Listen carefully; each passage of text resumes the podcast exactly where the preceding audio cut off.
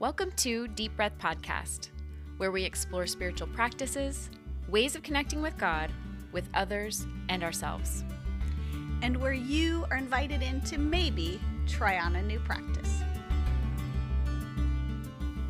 Well, I'm flying solo today, friends, and I've been having a lot of conversations with uh, friends and neighbors on the subject of aging. I know age is a relative term, and I'm in my upper 50s, so I'm not in my 80s or 90s, but I remember when I was young, I thought that was old, being in your upper 50s. And I'll be sharing some spiritual practices that I believe are a real gift to us as we get older. Thanks for joining me and listening to my thoughts today, friends.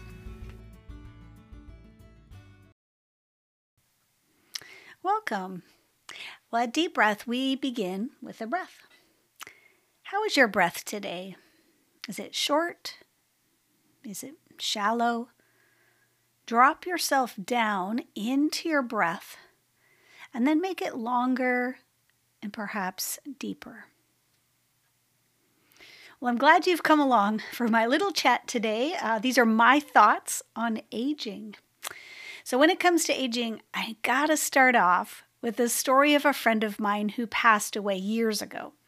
There was a short period of time, a wonderful couple of years, where I had the privilege of driving her to church every week.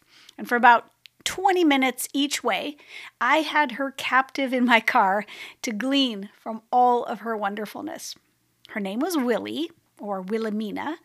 It's uh, a Dutch name, and she was a Dutch woman and she had a thick accent. She had fascinating stories because she was a nurse in World War II and she served in the hospitals and she heard bombs dropping nearby. She actually knew Corrie ten Boom, not really well, but she knew her, and she aided in hiding the Jews during the war. She also told me stories of her and her husband, who both spoke several languages, being missionaries in Papua New Guinea and other places. I have a precious photo of her hands holding her Dutch Bible. Was never far from her. She is, was a woman of prayer, and she had so much wisdom, wit, and a twinkle in her eye. I'm going to post that picture on all the socials for you. When I think of Willie, and all I received from knowing her in her older years, I don't fear getting older. So Willie added so much to my life. You literally wanted to sit near her, just hold her hand, and hear more stories. God was definitely working through her, although she was past all those notorious things that she did in her lifetime, including being a wonderful mother and grandmother. The reason I wanted to share some thoughts about aging is because of conversations I've been having lately. Questions like this So, when did you start to feel old? And why are we talking about our aches and pains all the time? Well, maybe we're too old to do that. Or this common one I wish I had the energy and drive I had when I was younger. Are we really as old as we feel inside? Well, first, I'll share my thoughts on aging in kind of a bullet point fashion. And then, second, I'll share the writings of some wonderful authors on the subject. And third, I'd like to share with you some spiritual practices that could be discovered in our so called golden years. So, these are the benefits I see to aging that have kind of been rolling around in my mind in the last few weeks. I used to worry about my clothing size or how I looked in the mirror, but now I just want to be healthy and comfortable in my own skin. I used to look at outer beauty and make judgments. Well, now I'm realizing there's so much beauty in all different kinds of people in the world. When I look someone in the eyes and I get to know their inner self, I am constantly surprised by the beauty that shines through their soul. I used to be worried about climbing the ladder and making something of myself, but now I realize I'm right where I need to be, and success has a different measuring stick than I once thought. I used to be concerned about having lots of friends and being invited, invited to parties and social events.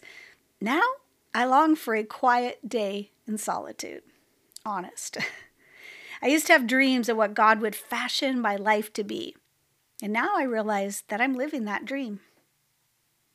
I used to gaze into the future with excitement while ignoring what's right in front of me. Now I'm learning to spend more time in the present and less in the past or the future. I used to think I knew a lot of stuff, and now I know that I really know very little. And last but not least, my neighbor who just had her 80th birthday reminded me that a benefit of getting older is you get a lot of discounts and extra savings as a senior. Well, moving now to those thoughts of authors I've been reading on aging.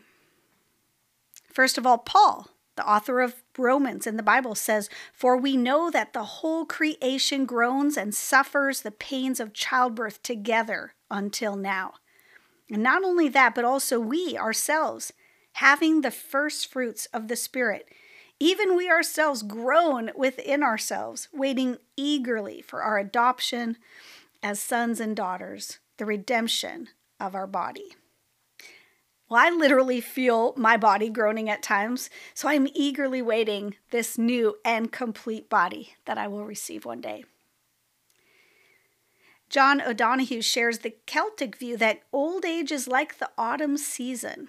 He says, if you can come to see aging not as the demise of your body, but as the harvest of your soul, you will learn that aging can be a time of great strength, poise, and confidence. He goes on to say, aging is so f- frightening because it seems that your autonomy and independence are forsaking you against your will. To the young, old people seem ancient. And when you begin to age yourself, you recognize how incredibly quickly time is moving. The only difference between a young person at the height of their exuberance and a very old person who's frail and physically wasted is time. And John goes on to say, Our idea of beauty is impoverished now because beauty is reduced to good looks. There's a whole cult of youthfulness where everyone's trying to look youthful. People have facelifts and they try endless methods to keep the image of youth.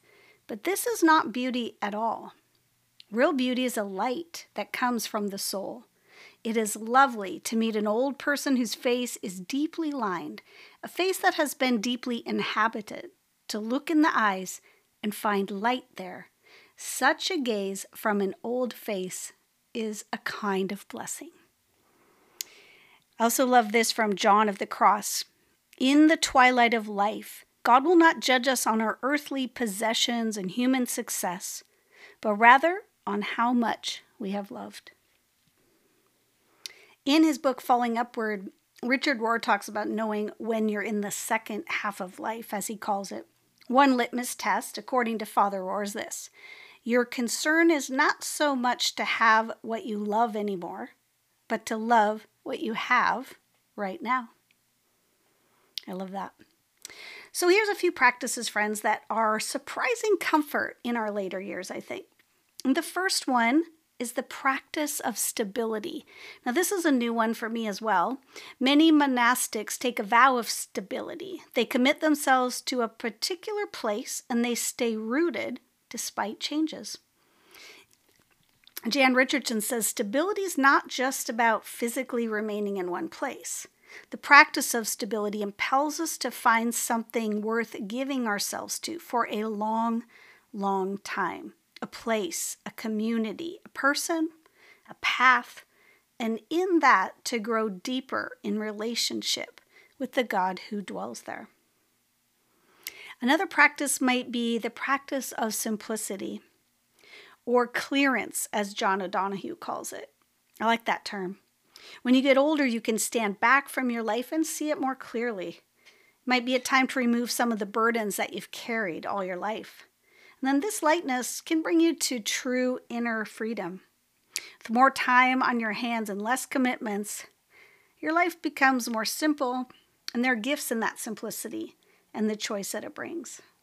Richard Rohr calls the latter half of life second simplicity, a place where we may have less need to talk, to be compulsive, change people, create drama, or posture or prove yourself. He says, second simplicity has its own kind of brightness and clarity.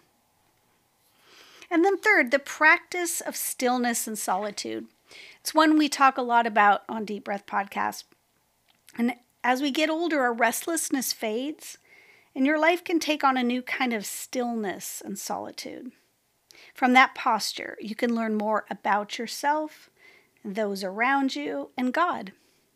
As Augustine's famous expression says, You have made us for yourself, O Lord, and our heart is restless until it rests in you. At times I have felt too old, washed up. Um, sometimes I feel past the point where I am of much use. That's not every day, but at times. And maybe you have too. So perhaps you're retired and you don't have a position or people coming to you for your skills and your knowledge. And maybe you're just physically not able to do what you used to do. Well, these things can make us feel as if we don't matter anymore or that we don't have a purpose. But I want to encourage myself and let me encourage you, friends. This is not so. You do matter and you have a great purpose.